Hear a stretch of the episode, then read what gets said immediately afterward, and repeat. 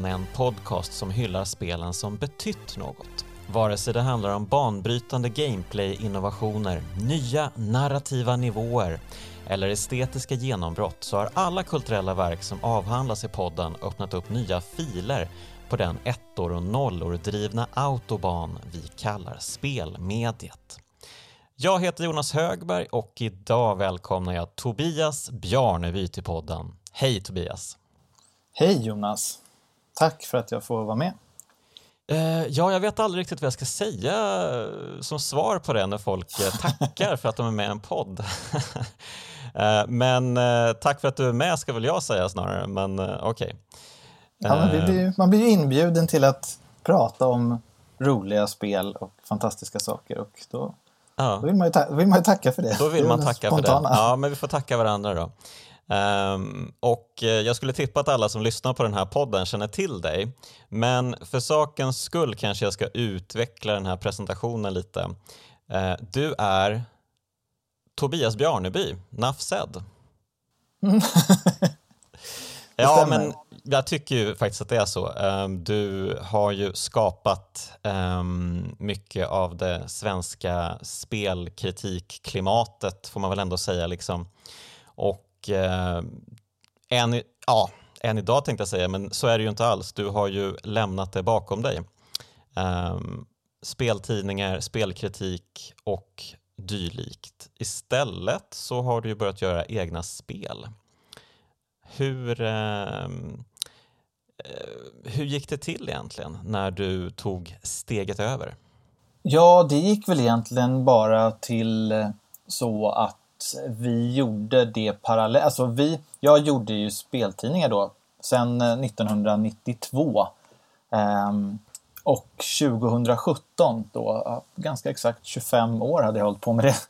Så fick mm. jag egentligen en spelidé. Alltså det var egentligen så enkelt. Det var ingen, det var ingen plan av ett liksom, karriärsbyte eller så. Utan jag har gjort speltidningar och skrivit om spel där jag har fått plats och kunnat liksom i mm. alla år. Och, och um, sen dök det bara upp en idé i mitt huvud av, av en slump på något sätt. Jag, jag, det var klart att liksom, det var väl en diskussion som pågick eh, ganska länge, eller en fråga man fick väldigt ofta snarare, när från att liksom Sverige började bli bra på att göra spel, vilket var ungefär samtidigt som jag började skriva om, om spel själv. Nej, men liksom ja. någon kanske, kanske på, efter millennieskiftet i alla fall, liksom, när det började dyka upp fler och fler spe, svenska spelutvecklare och det svenska spelundret. Liksom, så fick man väl regelbundet frågan så här, ja, men ska du inte göra egna spel? Och, och det var jag faktiskt helt ointresserad av. Jag ville vara spelkritiker och jag ville göra tidningar. Det är liksom det mm. hade jag brunnit för från första början och liksom analysera spelen och så och inte göra det själv. Så jag var egentligen aldrig,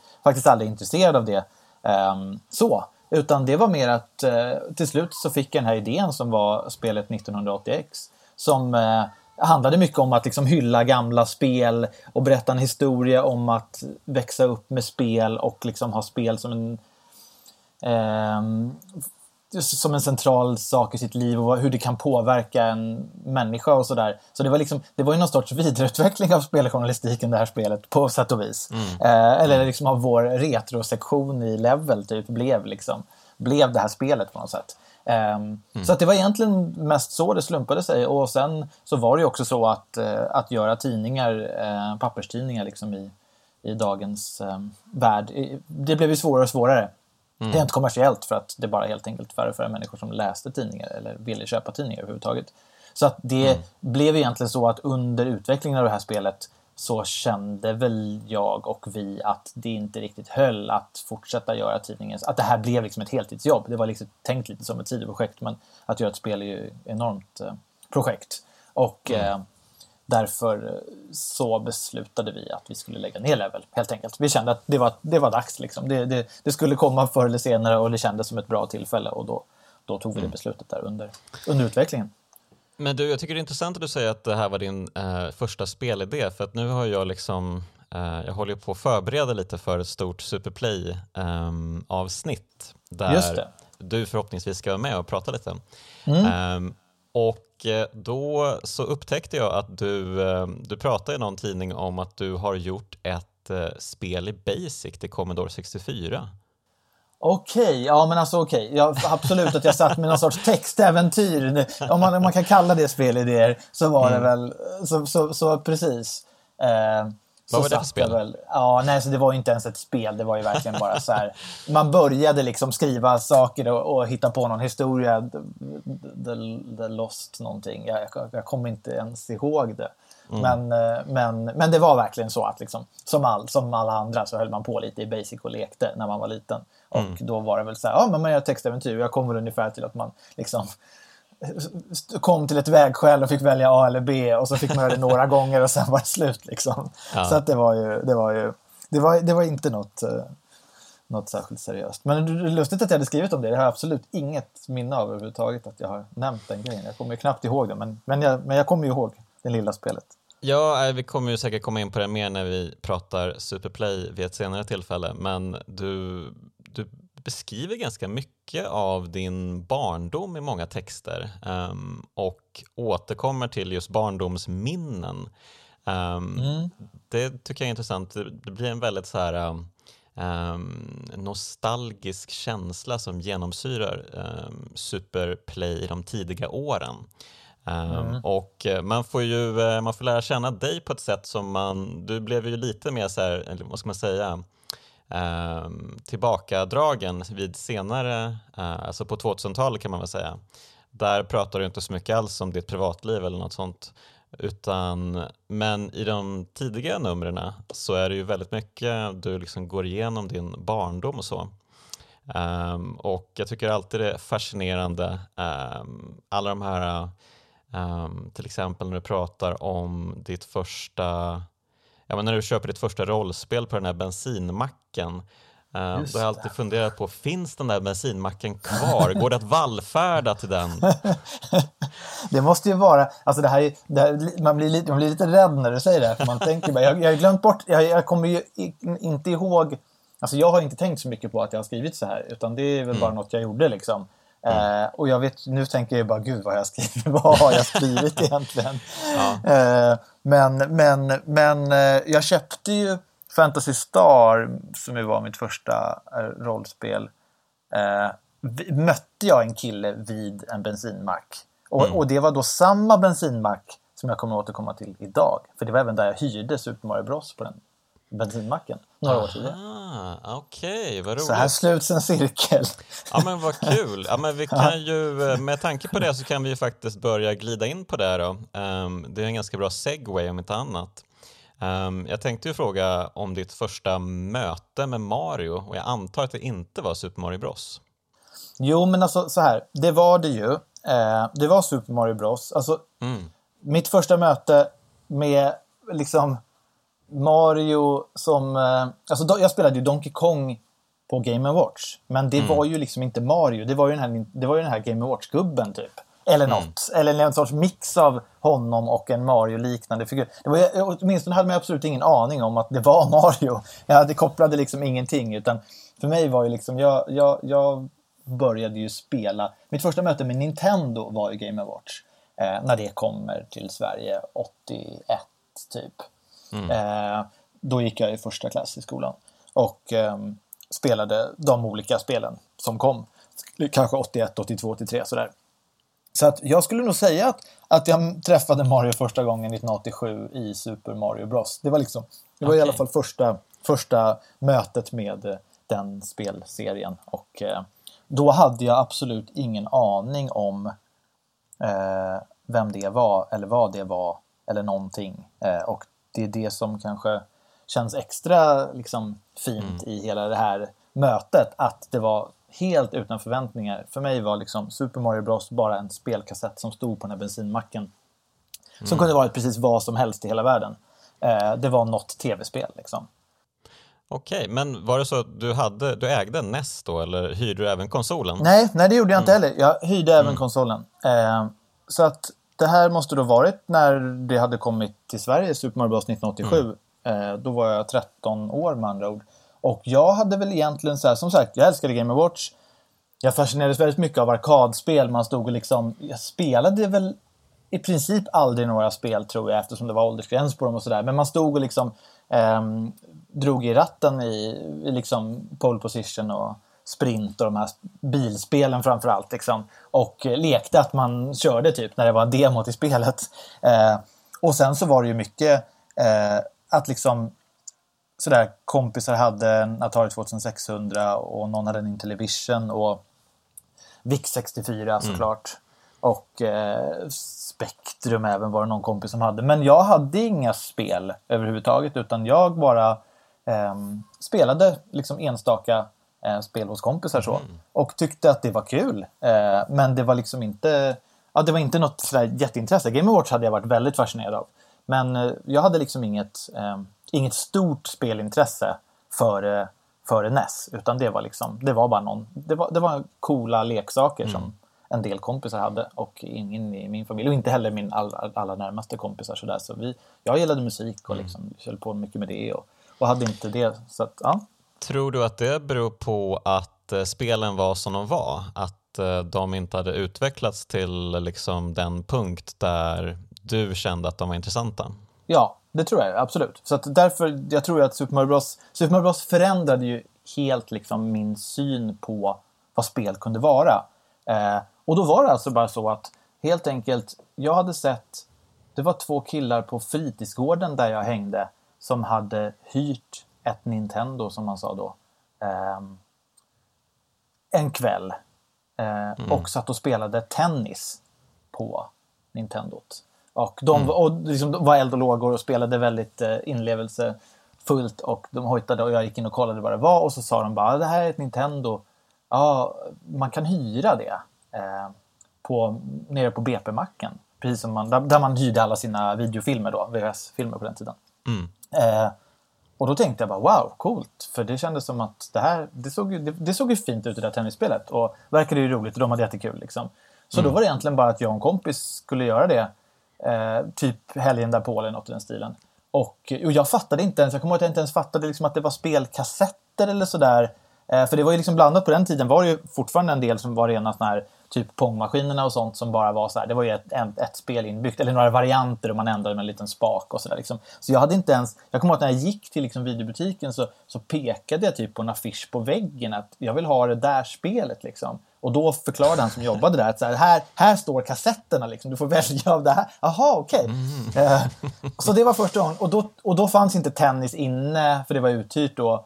Och då lyckades vi hyra Mac Rider. Ett riktigt, eh, ett riktigt mediokert, eh, ett av de sämre Nintendo-spelen skulle jag säga. Eh, racingspel som var, var alltså, fast vi tyckte det var jättekul. Mm. Men det, det hyrde vi en helg. Och ja, men vi hade kul och det var roligt sådär.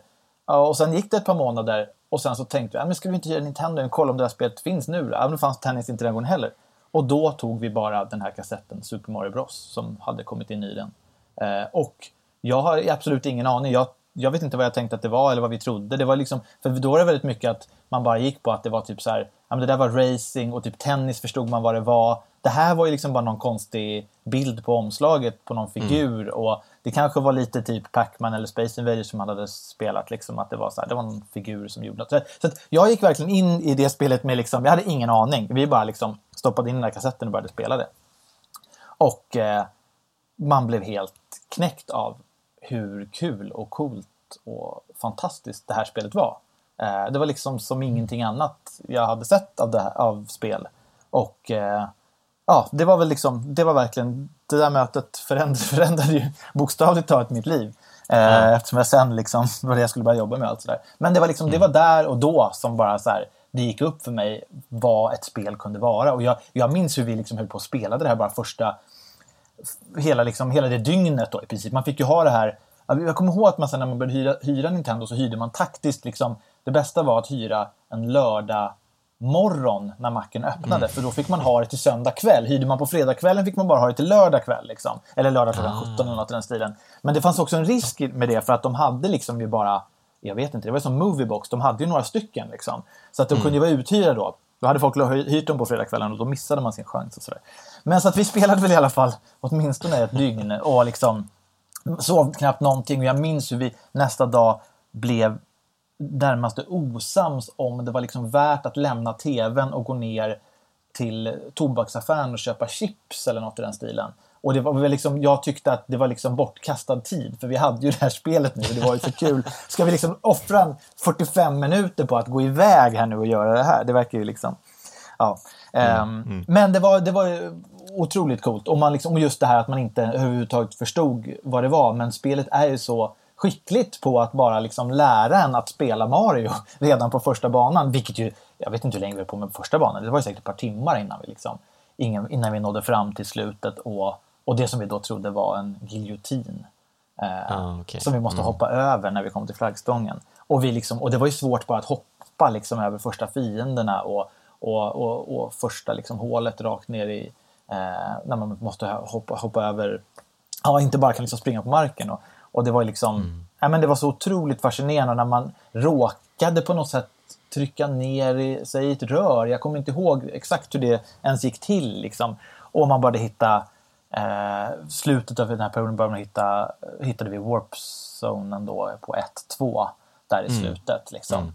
Eh, och då var det, öppnades det liksom helt och tre nya världar man kunde komma till. Men alltså, det var så liksom det var så otroligt häftigt och storslaget och liksom mm. likt ingenting annat man hade sett i, i spel. Mm. Liksom. Så att, eh, ja. ja, men jag, det är lustigt, jag har lite av en liknande upplevelse egentligen. Um, för Super Mario Bros var det första spelet jag spelade överhuvudtaget. Um, ah, okej. Okay. Mm.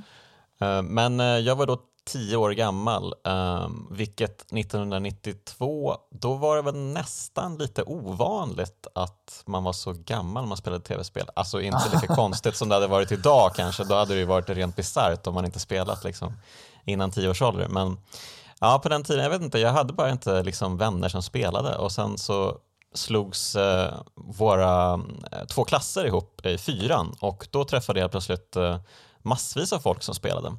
Ehm, och eh, så fick jag komma hem till en kompis och eh, spela NES första gången och eh, Super Mario Bros första spelet. Och det var ju verkligen en sån där upplevelse när man kände direkt, jag har hittat hem liksom. Mm, det var helt sjukt. Att, ja men du vet, bara att hålla i den där kontrollen kändes ju helt eh, livsbejakande på ett sätt jag aldrig varit med om tidigare. Um, och det var ju så himla, allting kändes så smart uttänkt och liksom, ja men självklart um, ett märkligt styrkors, okej okay, det är det som man styr med två knappar, man behöver inget mer, allting liksom känns um, perfekt liksom, det var perfekt design från första början där. Um, så att uh, ja, det var härligt och uh, Mario uh, präglade mig också väldigt mycket.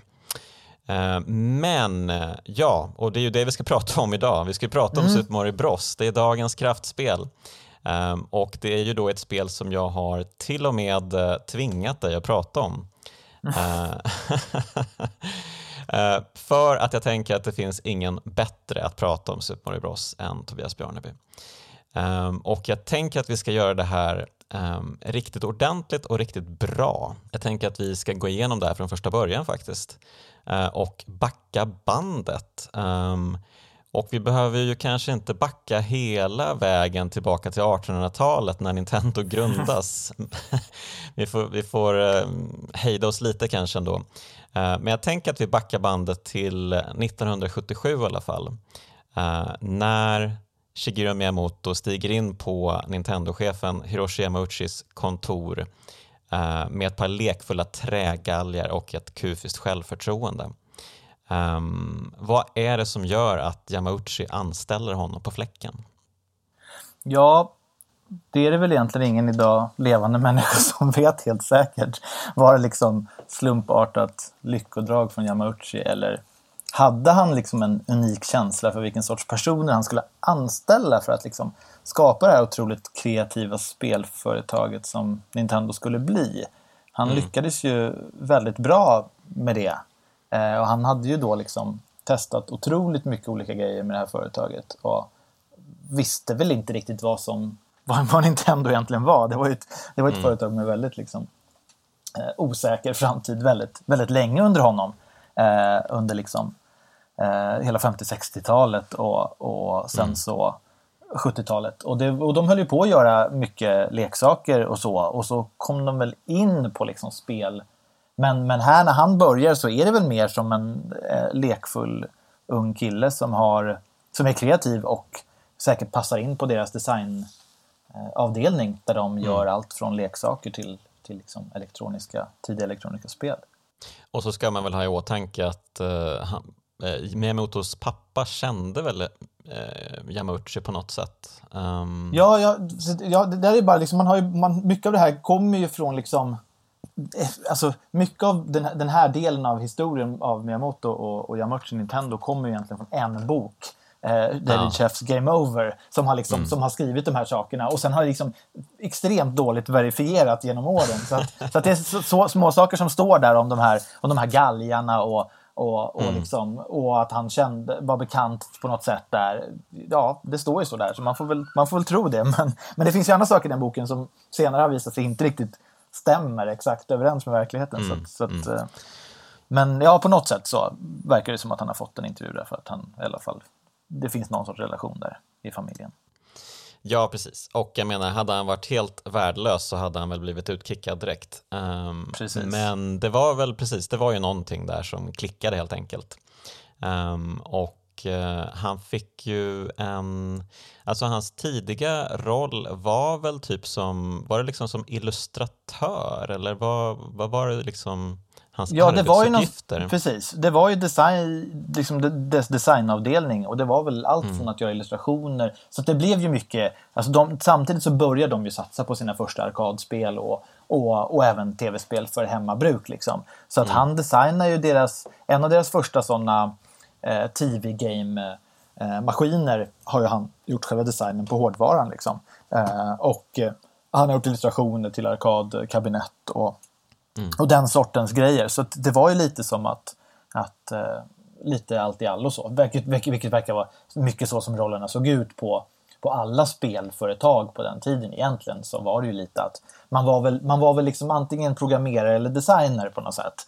Uh, man hade ju någon av de två rollerna men sen gjorde man lite liksom allt, allt möjligt inom den uh, mm. nischen så att säga.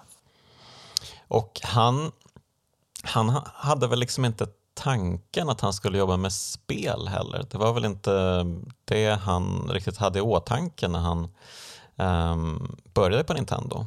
Um, Nej, exakt. Utan det var väl bara, det här verkar vara ett kul företag. De gör lite allt möjligt. De har gjort lite roliga leksaker, de har gjort lite roliga um, prylar så. Och att det, mm. ja, det var ett jobb liksom. Uh, och ja, nej, så jag, det känns ju inte som att han hade något och jag menar, det är ju inte... Att ha ett spelintresse 1977, det, det är ju det är till och med före Space Invaders. Så det, så det är ju bara Pong mm. och några tidiga. Liksom. Det kanske knappt mm. fanns någonting där han, där han var ifrån. Så att, um...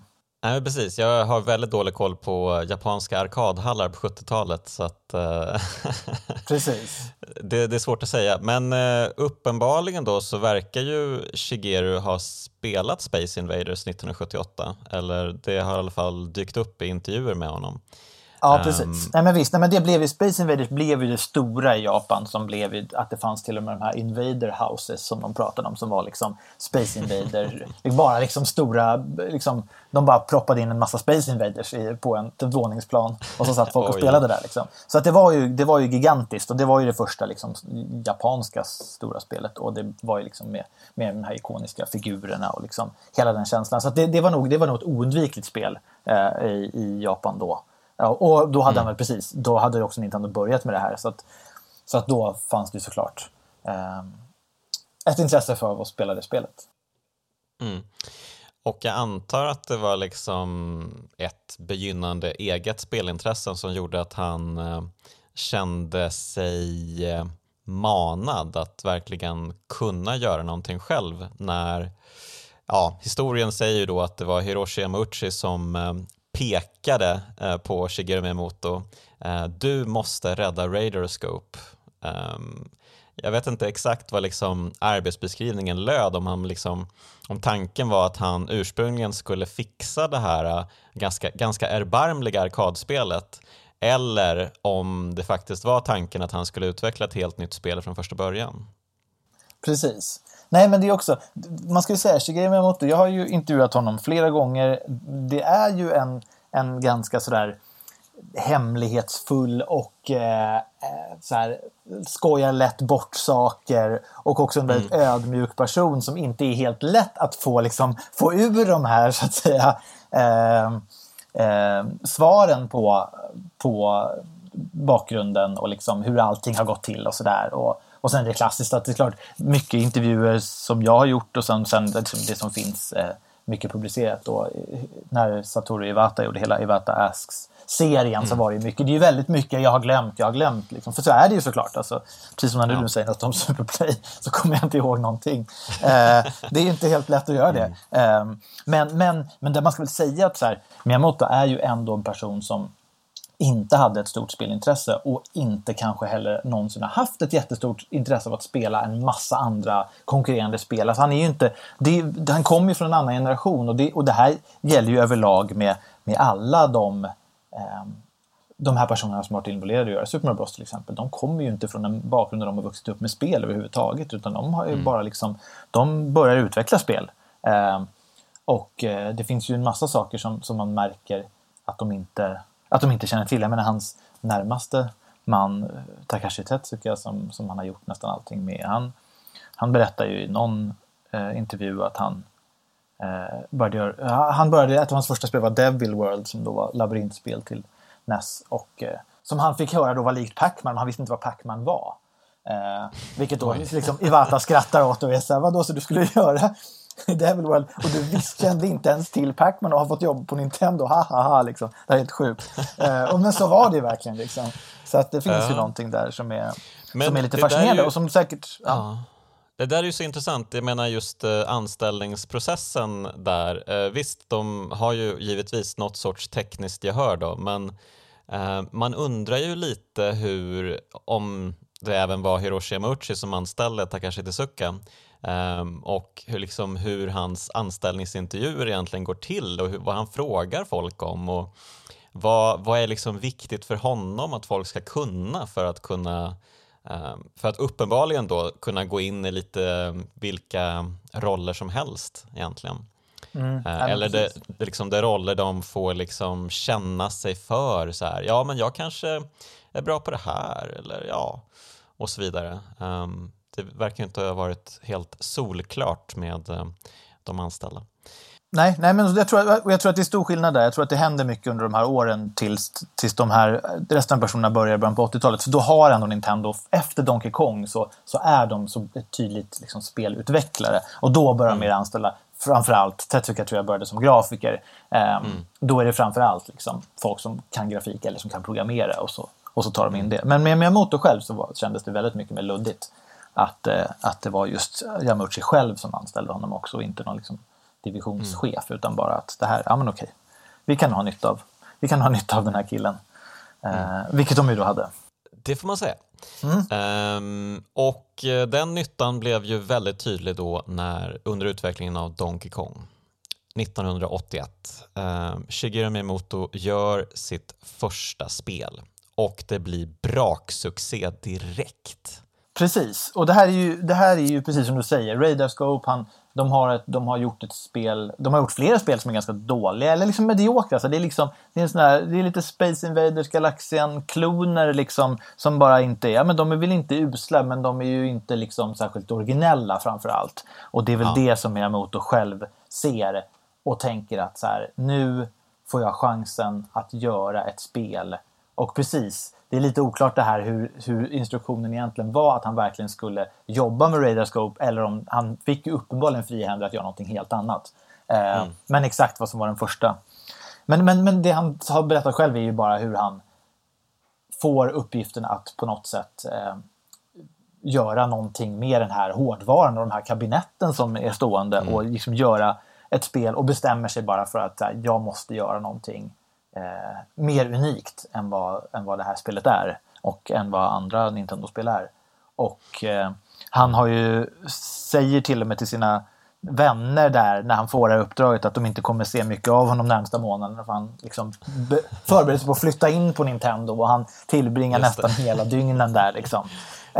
Um, och eh, går och badar i några bassänger som de har i sina gamla mm. fabriker på nätterna och liksom ligger och tänker på spelidéer och, och just tar reda på allt vad man kan och inte kan göra för han har ju, inte, han har ju absolut inte den här tekniska kompetensen. Han är ju inte en programmerare utan väldigt mycket en grafiker eh, och illustratör och så att säga designer. Men, men han frågar ju framförallt eh, Gunpei Yokoi då deras liksom chef um, som senare gör, ja, men som, som gör Game Watch-hårdvaran och så, senare Gameboy och, och så vidare.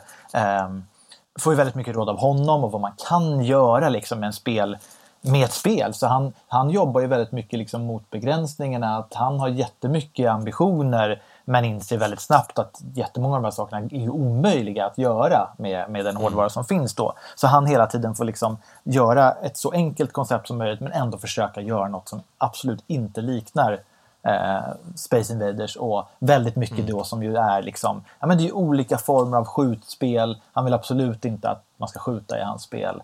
Eh, och det är ju väldigt mycket liksom, så att säga, sportsimulatorer inom citattecken då, liksom, för det är, mm. om det nu är, om nu är pong pingis liksom. Och så är det väldigt mycket sådär, saker som är lite åt någon sport. Och så är det racing. Liksom. Och det är väldigt mycket de, de typerna av spel som är hela tiden. Men han är ju väldigt inspirerad av Pac-Man, eh, som ju har kommit eh, 1980.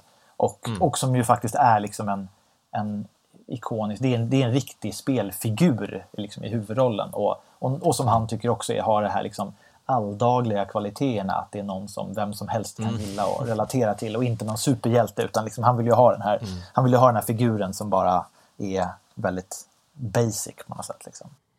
Ja precis, för det, var, det, är väl liksom tanken från första början att de ska liksom försöka utveckla en figur som kan liksom återanvändas i olika scenarion, olika spel. Um, ja, det kanske är en efterkonstruktion också, men de menar i alla fall att eh, uh, Mr Video som han heter i den allra uh, första begynnelsen, um, sen blir han ju Jumpman och sen blir han Mario, um, men att uh, det här ska liksom vara någon sorts maskotfigur för Nintendo som ska kunna återkomma i ja, alla typer av spel, vilket han ju också gör eh, på, mm. på, en, alltså bara på två, tre år där eh, i början på 80-talet så, eh, så blir det ju liksom eh, Ja men det blir ju liksom det som vi idag skämtsamt liksom påpekar, ja i år kom det visst 20 Mario-spel nu igen, oj oj oj. Men det var ju massvis med Mario-spel redan från första början. Mm. Ja, men han är ju mycket liksom någon sorts just default-karaktär nästan. Att det blir att så här, behövs det en domare i tennisspel så, är det, så ser han ut som Mario. Liksom. Alltså, så han gör mm. den här figuren som, som han, precis som han själv säger att han kallade Mr Video i början. Som, som att det inte ens kanske en huvudroll så, utan en, och det, är inte, det kanske inte ens är en karaktär som har ett namn, utan det är mer liksom hans sätt att skapa en spelfigur. För, för när, det han har ju berättat om så många gånger, den här, liksom, hur så här, mustaschen och kepsen och varför de mm. finns där och hur de gör liksom, en, en, tydlig figur. Så att, så att han använder väl lite det utseendet så fort han liksom är med och gör någonting så, så är det den här mm. typfiguren. Liksom.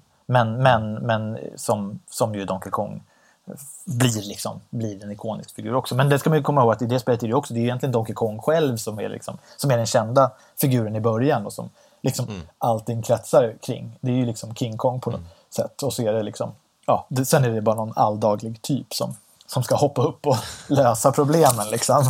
Ja, eh. precis. Eh, och framförallt hoppa då, för det här är väl första mm. gången som hopp mellan plattformar utförs i, i Donkey Kong. Ja, um. nej men precis, det är det ju. Det känns ju som att det där är ju, det är väl det som är den stora, den stora grejen, att så här, han försöker, han ägnar ju mycket av den här liksom tiden eh, när han stänger in sig på Nintendo är ju att försöka definiera vad det här spelet ska, vad man ska göra för någonting. Och mm. att det liksom, att, jag menar, man har ju uppenbarligen begränsningen att det är, på den här tiden är det ju ingen scrollning överhuvudtaget utan skärmen, det man ser på skärmen är ju det som är spelet liksom. Eh, mm. Och det han tycker är tråkigt är ju att det är flera stycken, eller att, att, att de flesta spel bara upprepar samma sak hela tiden. Så han gör i alla fall fyra banor så att säga. Men, men så i början så har han ju berättat hur han bara liksom också gör någon sorts labyrint precis som Pacman. Att det är ju rimligt att liksom, ska man använda hela skärmen så måste man ta sig överallt. Men så kommer han på liksom att man ska använda sidoperspektivet och att det är någon sorts den här apan står högst uppe på byggnadsställningen. Liksom. Och då, mm. och då liksom kommer idén att man ska hoppa. Och det, där, det är också så, för, för det där är ju ett så otroligt så definierande ögonblick i spelhistorien som jag också tidigt när jag, när jag fick intervjua honom var så att det här, jag måste ju fråga om det här. Hur, hur kom han på liksom, plattform? Men som sagt, det här är ju en person som är svår att intervjua. Eh, som man intervjuar med tolk alltid, som inte alltid är jättebra heller. Men det, finns någonting i liksom hans, här, hans personlighet. Han vill liksom inte alltid berätta. Alltså jag kommer ihåg när jag gjorde kanske min första eller andra intervju. Liksom, jag, jag verkligen var så här, man förbereder sig och nu ska man göra liksom, den här storslagna intervjun med den här storslagna människan. Och, mm. och jag sätter mig och börjar med att säga liksom Is Mario the greatest work of your life? Och han liksom bara tittar, smilar lite och säger Do you mean Wario? Och bara börjar garva. Uh, och så här, den, den sortens liksom, så, så, här, aldrig riktigt, han är ju inte en allvarsam person, i alla fall inte under liksom, intervjuer och så. Uh, mm. Så, så, att det, så det, även det här så var det liksom, jag men, så kommer jag ihåg att jag bara så här, jag, jag måste förstå liksom vad, och, och då svarade han ju faktiskt att så här, ja men jag, jag verkligen hållit på med det här och, och han skulle rulla, liksom, jag kom på att han skulle rulla tunnor. Och vad är det naturligt? Vad skulle jag själv göra om en tunna kommer rullande mot mig på gatan? Hur jag skulle hoppa över den? Alltså, okej. Okay. Mm. Där har vi det liksom. Ja, okay. Det känns som att det, det, kan inte riktigt bara varit så enkelt. Men, eh, men det var liksom hans, hans förklaring. Och precis, sen är ju liksom hoppmekaniken. Alltså, det är ju länge liksom hopp, jumping game. Det är, liksom, det är ju det som är plattformsspelen är ju mycket det. Eh, det är så mm. de definieras där. Det, det, det, tar ju ganska lång tid innan den ens börjar kallas för plattformsspel. Och, och Miyamoto själv har väl sagt allt från jumping game och running game och athletic game och massa olika, fast i japanska versioner då liksom. Så att det finns mm. ju allt det här, att det, bara, det, är, det är något sorts hoppspel, det är ju typ det som är grejen liksom. Och det, och det är ju mycket för att man ska slippa ta fram ett vapen och skjuta på tunnorna liksom. Som han försöker ja. hitta andra, andra lösningar liksom. Det, det är lustigt det där, för sen när de började utvecklingen av Super Mario Bros så var väl ändå tanken att han skulle kunna skjuta? Ja, precis. Det var ju det. Hmm. Så att, eh, det kom väl lite tillbaka. Men det var väl, det var väl, det var väl någon, det finns ju skisser när man ser att Mario flyger runt på någon moln och skjuter någonting och sådär. Och han kastar ju sina mm. eldbollar sen så att det finns väl liksom någon del mm. av det. Um. Ja. ja, men eh, i alla fall eh, Donkey Kong då, det, det blir ju otroligt eh, spektakulärt stor succé um, och jag kan verkligen förstå varför. Bara, när, bara det här, ehm, nu vet jag i och för sig inte om den här introanimationen var med uh, i den allra första versionen, men jag tycker att den är så jäkla snyggt gjord när ja, Donkey Kong uh, liksom förstör banan så att det blir mm. en bana som man kan använda. För det är ju en byggnadsställning, men sen så kastar han sig upp ovanpå eh, med eh, Daisy, antar jag, eller vad hon heter. Mm. Prinsessan säger vi. Um, och uh, Jumpmans flickvän. Um, han kastar sig upp och medan han kastar sig upp så förstör han alltså banan med sina hopp och sina dunkningar där uppe så att de här byggnadsställningarna liksom krokas ner och eh, ligger liksom diagonalt Exakt, och blir, och blir bandesignen. Liksom. Och det är en sån jävla smart grej. Eh, alltså på den tiden måste det varit liksom helt mm, groundbreaking. Mm, det är verkligen uh, speldesign som är supertydlig och grundad verkligen i det man ser och uh, världen. Uh, fantastiskt redan här liksom, märker man ju mm, att den här, killen, den här killen har något. Mm, killen som har gjort spelet. ja. Um, så att uh, det blir stor succé. Uh, de säljer ju ja, hundra, alltså hur många miljoner som helst av spelet, arkadspelet. Um, och Nintendo of America blir väl typ räddat av Donkey Kong. Um, mm. Och sen då så går det några år. Mario är med i en massa spel. Eh, han eh, har ju liksom massvis av konstiga roller. Han är liksom cementfabrikör, um, han är rivningsarbetare um, och då skadedjurssanerare i Mario Bros. Mm, även, om, mm. även om Nintendo kanske tycker att det är här han blir rörmokare, men jag vet inte om jag håller med om det riktigt. Um, jag tycker nog att han är skadedjurssanerare här. Um, Anticimex helt enkelt. Uh, men men uh, även i Mario Bros så händer det väl några saker som liksom blir viktiga sen för utvecklingen av Super Mario Bros. Här dyker ju Luigi upp för första gången. Mm. Um, och Sköldpaddorna uh, gör entré, uh, Koopa Troopas. Um, men det finns ju fortfarande liksom några grejer som står i vägen för det som komma skall. Det här att man måste liksom hoppa upp och slå på sköldpaddorna underifrån genom banan för att de ska knockas så man sen kan gå över dem. Um, han har inte kommit fram till den här mjuka, härliga, omedelbara mekaniken att man bara hoppar på saker. Liksom. Exakt. Um, så att, uh, ja, men uh, det är ja, fortfarande a seminal work får man väl ändå säga. Mm. Men därifrån då så händer det ju saker. Nintendo blir ju ett allt större och större företag. De har ju eh, släppt Family Computer i Japan Eh, sin stora konsol som snabbt tar över marknadsandelar ehm, och eh, man blickar västerut mot, eller vad blir det, det blir kanske österut i och för sig, mot eh, USA i alla fall. Ehm, där de hoppas kunna ta över marknaden och då har ju precis den här stora ehm, ja, Alltså alla spelföretag i USA har ju mer eller mindre imploderat där. Liksom. Så Precis. hela marknaden är ju liksom prime för Nintendo. Och eh, ja, man behöver ju kanske då en killer app för den här NES-lanseringen i USA 1985. Um, ehm, och samtidigt så håller ju Nintendo på att uh, utveckla den här tillsatsen Famicom Disk System. Um, och tanken är ju att den ska kunna erbjuda um, spelutvecklarna mer och billigare utrymme uh, och inte minst bättre ljud också. Um, så att de ska kunna göra mycket större, fetare och eh, fräckare spel. Och de här små disketterna ska alltså kunna ta över kassettmediet. Um, och i allt detta då så får ju Shigeru Miyamoto uppdraget att utveckla ett nytt spel och ja, hur, hur börjar det egentligen?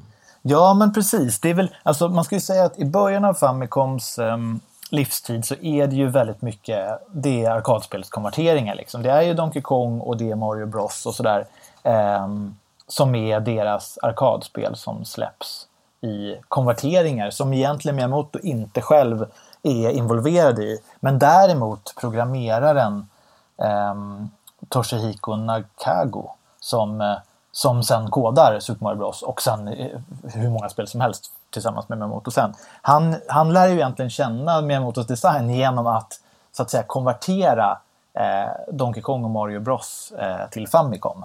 Eh, mm. Utan att egentligen någonsin träffa Miyamoto under den perioden har man förstått senare. Eh, han vet liksom inte vem som gör dem, för det är ju, så är det ju på den tiden verkligen. Vilka som gör spelen är ju, är ju inte viktigt. Det är ju spelföretagen som är det viktiga. Eh, mm. Men så att de håller ju på här 83, 84 och 84 gör eh, Shigeru Miyamoto eh, tillsammans med den här programmeraren. Då, det är deras första projekt ihop tror jag. Han och Nakago är Excitebike som kommer ut hösten 84. Mm. Och där har vi ju, där finns ju scrollningen eh, som Super mm. Mario Bros kommer använda sig av. Och de har liksom, eh, Nakago har löst den tekniken. För det fanns ju absolut, det fanns ju scrollande, sidskrollande spel eh, i alla riktningar tidigare på arkad och så. Men nu ska vi tänka på att de jobbar med Famicom som är en mycket liksom billigare, enklare hårdvara. Så att där är det liksom ett, det är ett projekt i sig att överhuvudtaget få, få bilden att scrolla. Och det här är ju ett evighets problem kan man ju säga. Det flimrar ju i grafiken när man scrollar den ja. på den konsolen alltid. Liksom. Mm. Den är ju liksom inte byggd för det från början. Det, det, när, de, när de under liksom 82 och 83 gör den här maskinen så är inte det liksom en viktig sak. Utan, utan, men, men de löser det. Så att, så att i Excitebike så kommer det ju någonting i... Liksom, då får jag med motorn någonting i huvudet där att tänk om man kan kombinera liksom den här genren som han kallar den här hoppspringspelen liksom, med, mm. den här sidskroll, med den här sidskrollande skärmen så att jag inte måste göra allting på en skärm. Liksom. Det blir mm. ju en, en jättestor um, grej. Och när de har gjort färdigt uh, Excitebike, uh, det släpps i november 84 i Japan. Och när det är klart, då börjar de liksom planera Super Mario Bros tillsammans. Och här ska man ju också, mm. man, det är ett bra tillfälle att, att, introducera de här personerna. Det är ju framförallt Tetsuka som vi pratade om tidigare och Miyamoto mm. och Nakago. De tre har ju, brukade Iwata kalla för deras Triforce på något sätt. Liksom. Det, var, det var en riktig så, liksom, tre, de, de, de jobbade ihop och gjorde otroligt mycket saker tillsammans. Mm. De gör ju Zelda sen också. Och, och alla de tidiga Mario-spelen och hur mycket grejer som helst. Och när Iwata intervjuade dem i, ja nu är det kanske tio år sedan, så berättar de fortfarande att de i stort sett varje dag äter lunch tillsammans och har gjort det sen, liksom, ja, sen, sen, sen, mitten på 80-talet så, så käkar de lunch och, och pratar spelidéer liksom. Mm. Um, varje år i 30, varje dag i 30 år. Liksom. Uh, det är ju fint. Där, vill man, där skulle man ju sitta med ibland och höra på, det, på deras stammishak. Ja, precis. vad, säger, vad har sagts där? Liksom? Hur många idéer har kommit mm. upp på de där luncherna som har förändrat spelhistorien? Mm. Ja, nej men så att, så att, så att, så att det är programmeraren. Och, och Takashi Tetsuka då, det är ju, han har ju liksom sen, sen, sen samtidigt, sen 1984, varit bokstavligt taget Miyamotos högra hand. Eftersom mm. Miyamoto själv är vänsterhänt. Och de till och med satt ju och gjorde, alltså de ritade ju tillsammans, det här är liksom en av de finaste scenerna när, när de berättade om det här så tänkte jag det här är bland det finaste jag hört. Eh, när de ritar kartan, alltså kartan över Hyrule till första Zelda-spelet så rullar de ju ut ett stort pappers, pappersark och sitter bredvid varandra. Eftersom de är vänster och högerhänt kan de rita från varsitt håll samtidigt. Så de skapar ju, liksom, de skapar ju den liksom kartan tillsammans för hand eh, bredvid varandra.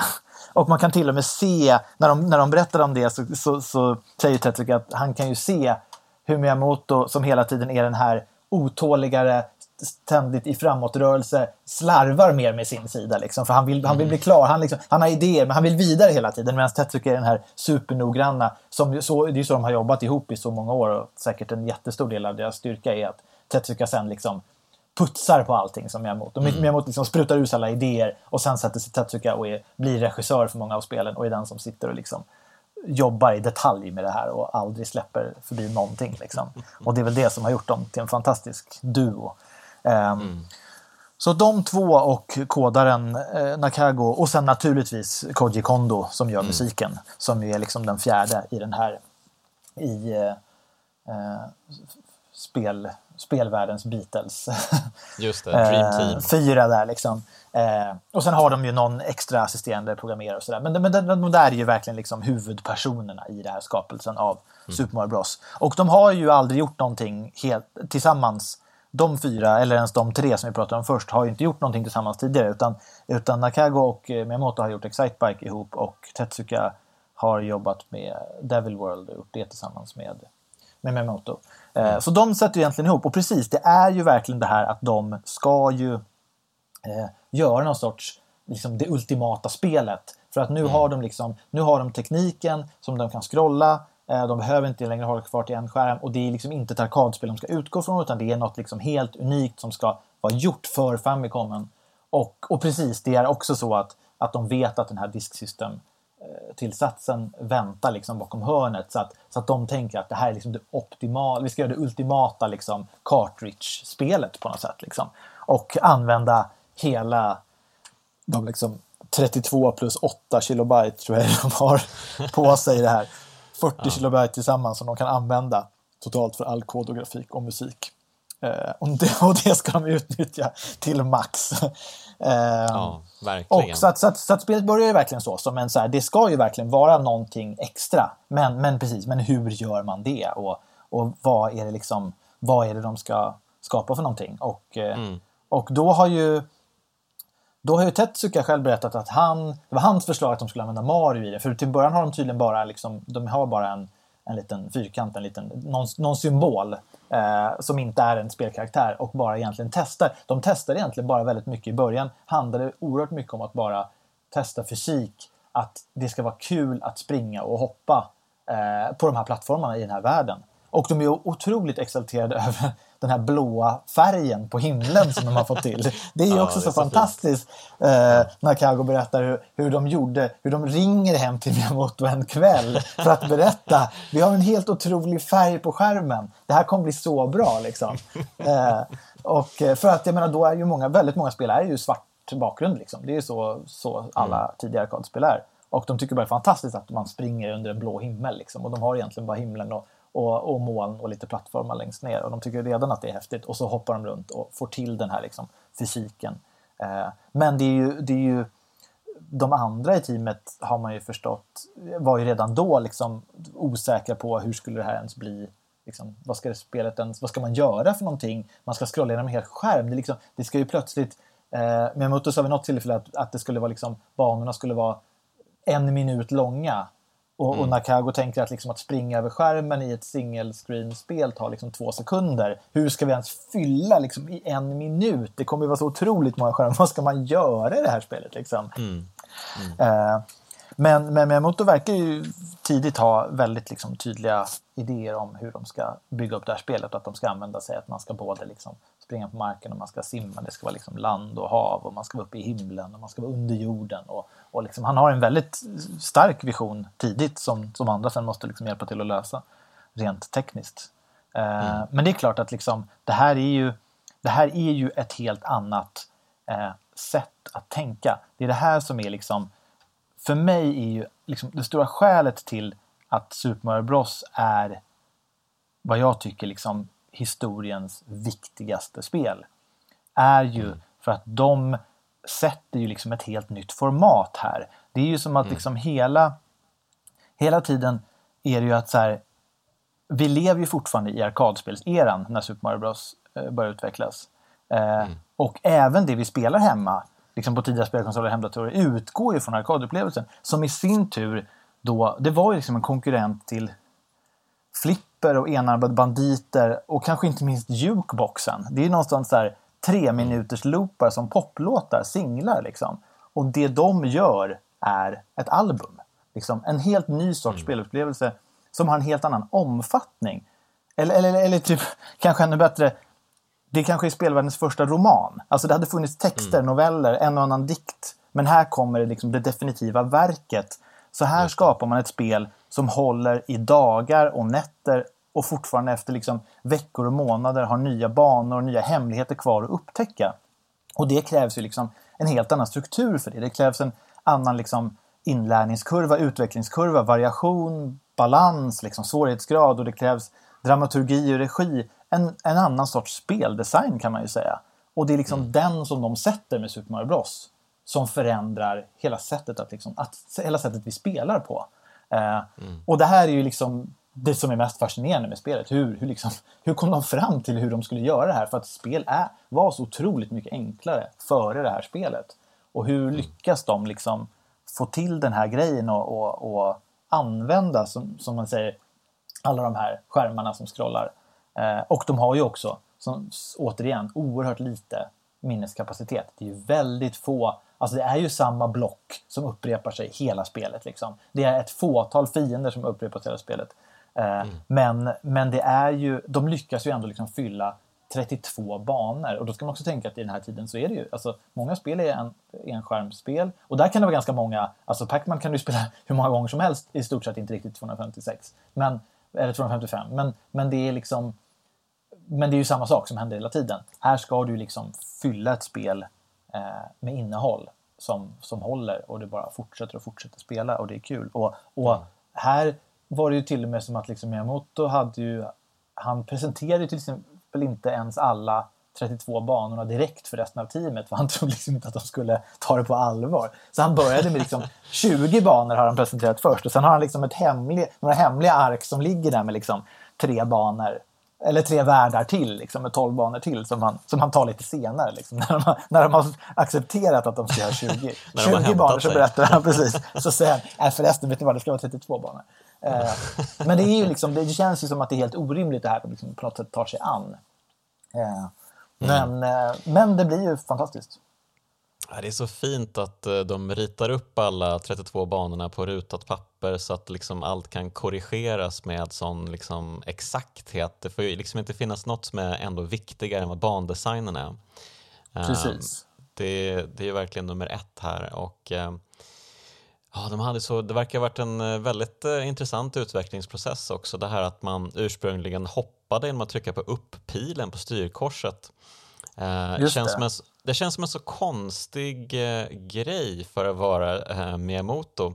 Um, för liksom man tänker på, okej, okay, om jag ska hoppa med den knappen då måste jag ju samtidigt och så blir det konstigt med de där knapparna.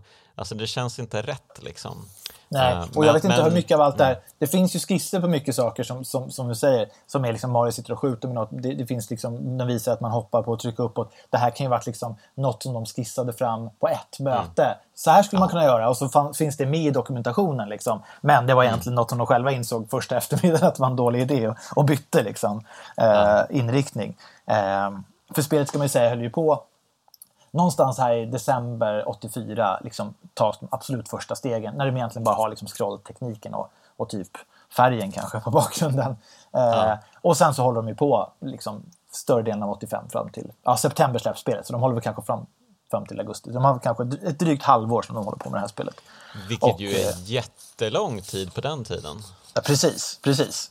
För att väldigt många spel då görs på kanske tre månader. Eh, mm.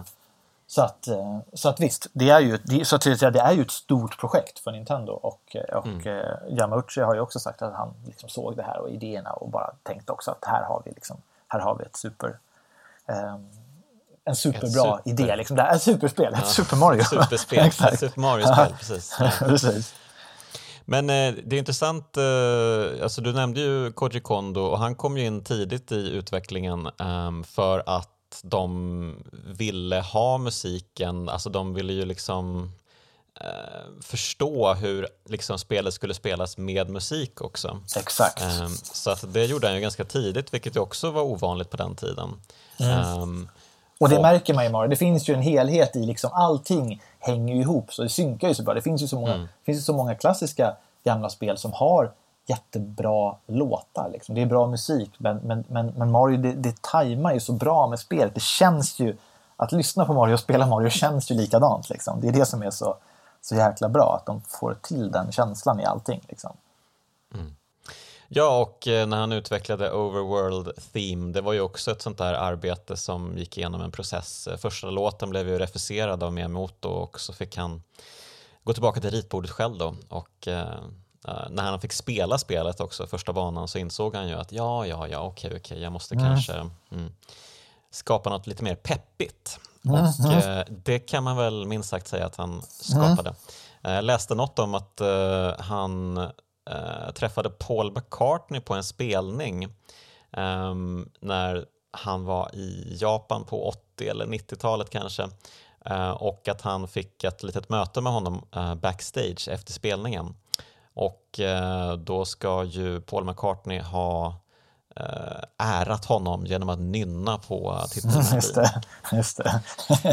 Så det, det, är härligt, alltså, det, det har ju påverkat eh, hela världen, eh, just den musiken och eh, det här spelet. Mm, um, och det är också, ja, men som du, du är inne på, de skapar ju verkligen någonting helt nytt och någonting som inte skapats tidigare och det här att Eh, Koji Kondo han designade alla ljudeffekterna själv också. Um, och när han fick veta att han skulle liksom ackompanjera själva hoppandet med ett ljud, då, blev han, då liksom sparkade han bakut. Men det är ju helt verklighetsfrånvänt. Hur tänker mm. du människa mm. liksom? Men, uh, och sen när, liksom, när, när ljudet var på plats och han insåg att ja men självklart, jag förstod inte hur jag kunde tänka annorlunda liksom. Det, det är ju så här det ska vara liksom. Nu Visst. förstår jag att jag hoppar, nu hör jag ljudet också. Liksom.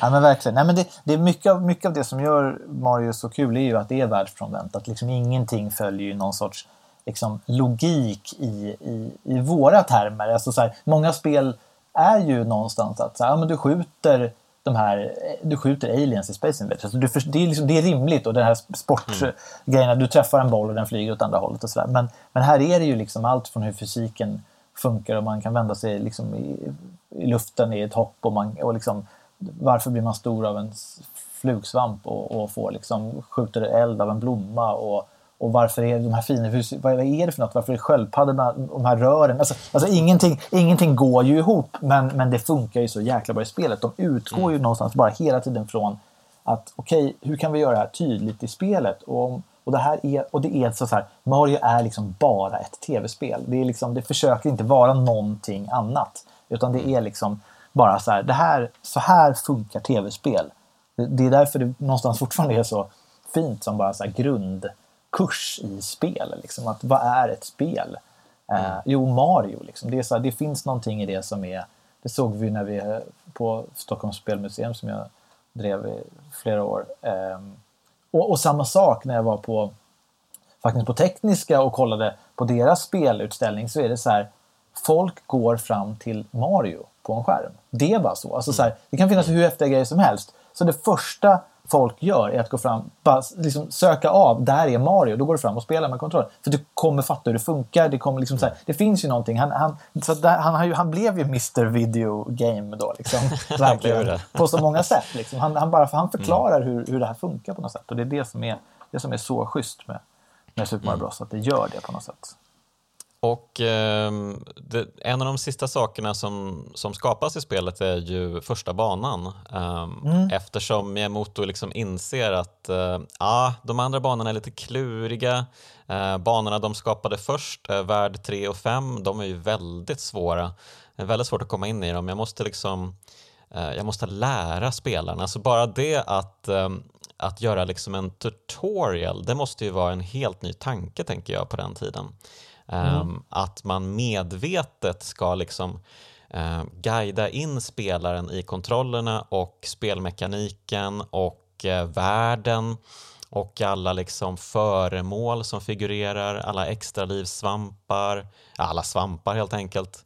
Mm. Um, och allt vad man kan göra med världen och alla hemligheter som finns. Um, uh, det är ju ett det kanske ändå är det jag tycker är det mest det viktigaste som de gjorde, eh, den här första tutorialbanan, att den mm. är så den är så klockren. Man, man fattar omedelbart um, när han slår på fråge, frågeblocket som innehåller den första svampen, att svampen går åt höger så att uh, Mario som är på väg framåt liksom får den på sig när den liksom landar sen. Um, det, ja, det är mycket, många liksom små ja, genialiska detaljer i den. Och inte riktigt kan hoppa över den även om man försöker. så. Man kan ju ja. om man verkligen anstränger sig, men det normala ja. är att även om man försöker hoppa över för man tror den är farlig så missar man och får den ändå och blir stor av den. Nej, men, nej, men alltså de, de, det är ju liksom en, det finns ett narrativ här och en, precis, inlärning, liksom, eller utlärning. De, bara, de lär spelaren hur man spelar och det är det som nu har vi båda pratat om hur det här spelet var liksom något som fick oss att upptäcka hela spelmediet. Och det är ju för att det är ju just så att du känner ju att du är på väg in i någonting. Du lär dig saker första banan och, och, och, du har, liksom, och äventyret har bara börjat. I väldigt många spel som fanns tidigare så var det väldigt mycket, ja, du går in och skjuter, du går in och gör någon kul grej. Det är kul att gå runt i en Pac-Man-labyrint, det är kul att spela Space Invaders och skjuta lite. Men det känns som att när du har spelat så är du lite färdig. Det är lite så här, ja, det, det var ju kul. Liksom, det här kan jag spela en gång till för att få högre poäng. Men i Mario är det som att du bara liksom, har börjat din lilla resa. Du har tagit de första stapplande stegen och lärt dig grunderna. Nu mm. väntar liksom någonting enormt. Eh, och just det här så fyllt med hemligheter sen och liksom saker som bara väntar mm. utanför skärmen. Liksom, och uppe bland poängen och, och uppe och molnen och bakom och under. Och liksom, det, det öppnar ju verkligen liksom sinnena hos spelaren. Eh, mm. Hela tiden ja, men, spelet ja, men precis, Det är nog väldigt viktigt tror jag verkligen att uh, spelet, alltså det finns ju en poängmätare där uppe men uh, jag har ju aldrig någonsin tänkt på den uh, när jag spelat Mario. Den är ju helt oviktig egentligen. Jag antar att de bara hade med den för att uh, ja, det måste ju finnas en poängmätare, I guess. Ja, typ. det måste ju vara så. Absolut, absolut. Uh, men precis, det är ju verkligen helt oviktigt. Och visst, ja, ja man, man kan få extra liv om man samlar ett visst antal mynt och så liksom. Men, men det har ju liksom ingenting egentligen med poäng att göra, utan det är ju nej, nej, kul kul med Visst. spelmekaniken. Det är ju eh, den här känslan man får när man springer igenom banorna, gör perfekta hopp mellan fiender, på fiender, över plattformar och så vidare. Liksom. Eh, man ja. känner sig mäktig, man känner sig cool, man känner sig ja, jag är Super Mario och eh, livet är gött. Ja, men visst. Nej, men bara, liksom, bara hur, hur genial Koopa-fienden är, alltså bara sköldpaddans mm. design, att, liksom, att du kan hoppa på den och sen så skjuter du, kickar du iväg den och så springer du efter den och den slår ut alla andra grejer längs vägen i ett plattformsspel där du gör det. Det är ju så kul och sen plötsligt så hoppar någon över den och sen slår den i en grej och flyger tillbaka och så är den ett vapen tillbaka mot dig. Alltså så här, mm. bara där, det är ju genial speldesign i sig, bara det lilla momentet är ju otroligt kul. Liksom. Mm. Um, och man undrar hur många liksom, sämre idéer de hade först. Om det liksom, hur, hur spelet hade varit utan det här, hur, hur hade det funkat? Liksom? Ja, det där är fascinerande att bara tänka på hur, hur utvecklingen kan ja, ha gått precis. till. Liksom. Ja men precis och, och uh, uppenbarligen så tyckte de ju att Koopa Troopa var lite för knepig fiende att ha som allra första fiende så uh, Goomban blev ju också skapad ganska sent i utvecklingen just för att just det, just det, det var här, sista, här har du en fiende du bara kan platta objekt. till liksom. Ja. Mm, exakt, ja men verkligen, nej men precis det, det känns också ganska självklart när man, när, när man förstår det att precis, mm. man, man föreställer sig att det första de gjorde var bana 1-1 och Gomban. Liksom. Men nej, det var det mm. sista de gjorde. Mm. eh, och det är ju roligt. Men så, men så är det ju. Och jag menar, det, det här var något som liksom, spelutvecklare och speljournalister började prata om när typ God of War kom liksom, 20 år mm. senare. Att, de har gjort första banan sist jäklar vad smarta de är. Liksom. För då hade de, kunde de allting och så bara avsluta med det. Så bara, jo tack. det var det mm. första vi lärde oss, tänker de. De har gått i skola redan. Ja, absolut. De har gått i skola de också, exakt. Mm. Uh, och, ja, men det finns ju så mycket som är så. Och liksom mynten som, som ledsagare är också en ja. sån liksom enkel och men självklar grej. Och att man hela tiden mm. Det var också något som Iwata pratade om, hur det finns liksom ett förtroende mellan spelaren och utvecklaren om man ser mynt i Mario så vet man att man kan ta sig dit och man vet samtidigt att man kommer kunna ta dem utan att dö. Liksom, spelet mm. lurar en aldrig på den punkten. Just. Och ingenting, inget mynt i Mario har placerats ut av en slump. Utan det Nej. finns någonting med att det är där. Och det är också så otroligt bra. Det gör, så, det gör det så roligt att spela utan att skriva en på näsan. Man bara liksom, man har man känsla. Och det är ju det man alltid haft i, i Nintendo-spel och i Mario att man, liksom, man känner att vad som går att göra och inte går att göra och sådär.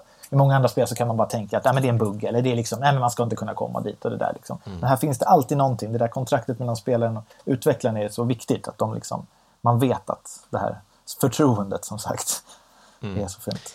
Men eh, och kanske det viktigaste av allt, eh, förutom då tutorialbanan 1.1, eh, är väl ändå liksom själva hoppmekaniken och hur hur bra den känns och hur de får till den och eh, alla de små finesser som liksom ändå finns där.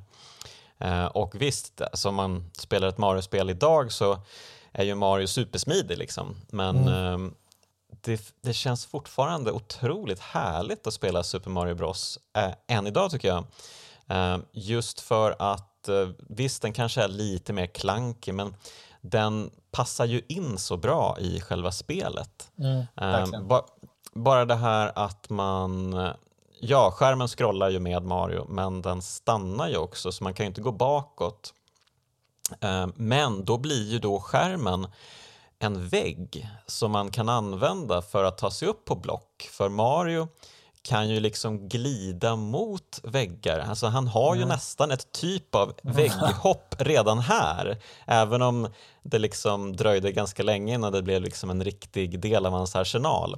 Mm. Eh, så finns det ju, man kan ju liksom glida mot en yta och ta sig åt andra hållet som en studs nästan. Eh, och på Just så det. sätt ta sig upp på block. Eh, bara en, så, Ja, men bara en sån liten grej är ju mm. Genialisk. Mm. Um, så det döljer ju så jättemycket. Och det här är såklart att man håller in hoppknappen så hoppar han högre. Det är också en sån här pytteliten detalj som är liksom mm, perfekt. Ja, visst. Ja, men så är det. Ehm. Absolut. Det är ju verkligen roligt att bara liksom springa och hoppa. Och, och det känns ju också som att det har varit en del av Miyamotos filosofi hela tiden. Och han jobbade likadant med kanske framförallt Mario 64. Och liksom, kollegor som beskrev att han bara satt i ett rum och sprang omkring med Mario och hoppade utan några banor eller någonting och bara om och om igen. Liksom, för att mm. bara få den där känslan perfekt. Att det ska vara bara kul att hålla på springa och hoppa. Liksom. Så att, så är det ju verkligen. Det känns ju som att... Ja. ja, vi får en eh, smak på Tobias Bjarnebys eh, familjeliv här. Det, ja, jag hör det också. Eh, men eh, ja, du var, ju, du var inne på det där. Eh, de släpper ju spelet i Japan september 85 och sen debatteras det ju otroligt mycket om huruvida spelet verkligen släpps med NES när den släpps i USA i oktober. Uh, ingen har ju riktigt kunnat hitta källor som verkligen bekräftar att spelet släpptes i USA uh, oktober 85. Men ja, någon gång i någon period där fram till jul borde väl spelet ha släppts i alla fall.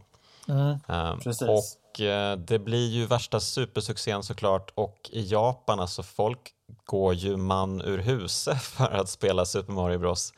Ehm, och också till stor del tack vare att det kom en arkadversion av spelet som också blev jättestor.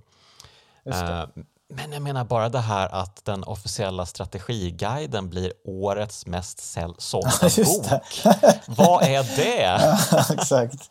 Ja, det säger ju någonting liksom om, om genomslaget. Och, och det säger ju liksom spelutvecklare också. Hur så här, när det här släpptes och alla spelade, ingen kan sluta, alla någonstans. Det börjar genomsyra liksom, något år senare börjar genomsyra allting som släpps. Först från Japan liksom och sen blir det samma effekt här. Att så här, det, det är så många spel som, som under de åren som följer är ju allting, eller inte allting, men väldigt mycket är ju någon sorts plattforms actionspel som följer liksom i, i den här i, i Marios anda. Liksom. Att man, man hoppar och sen skjuter man i många spel och sådär. Men, liksom, men man lär sig ju liksom att så här, så här ska man göra kul spel på något sätt. Och, Mm. och det är kul det där som du säger, det var ju, i Sverige hade, fick vi det inte förrän våren 87 då. Och då hade ju nästan kommit 1 september 86.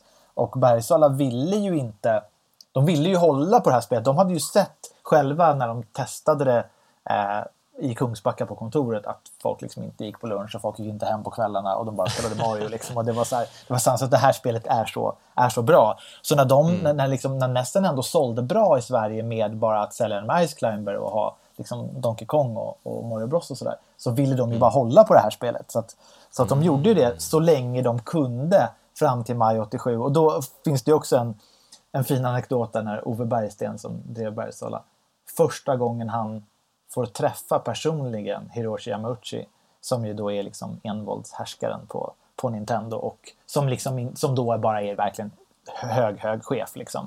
Eh, Men då kallar han in till ett möte och han liksom beskriver att det var som att träffa kejsaren och komma in. Och då, och då är liksom, sitter de bara där och han säger det är dags för er att släppa Super Mario Bros. det kommer förändra allt. Och, och, och då så säger de okej, och så gör de det. det är liksom, det är så schysst. Och då får det ju liksom, och då kommer ju såklart jätteboosten här likadant liksom att, att det blir så otroligt stort och det spelet. Ja, snacka om order uppifrån. Nu, Ja, men precis. Nu, nu, nu slutar ni leka Ja, här. exakt. Nu, ut med Precis. Super Mario Bros. Ta över Precis. marknaden. Ja, Precis, precis. ja men Så att, fantastiskt. eh, Ja, men så det är verkligen så. Det finns ju... Super Mario Bros är ju ett sånt spel som det finns ju tydligt före och efter Super Mario Bros. Liksom. Både eh, liksom, för personer och för hela spelindustrin. Liksom. Mm. Ja, verkligen. Ehm, och totalt så drog det, äh, sålde det väl typ kring 40 miljoner, men det var ju på en ganska lång ehm, livstid också som nästan hade. Precis. Ja, och det var ju världshistoriens mest sålda spel ganska länge där. Ja, det var ju överlägset väldigt, väldigt, väldigt länge. Nu såldes det ju väldigt mycket med, med NES-konsoler. Liksom. Men det var ju ändå, det är ju, från den perioden så är det ju det, är liksom det överlägset största och mest kända spelet under en så, så, så lång period. Och otroligt välförtjänt.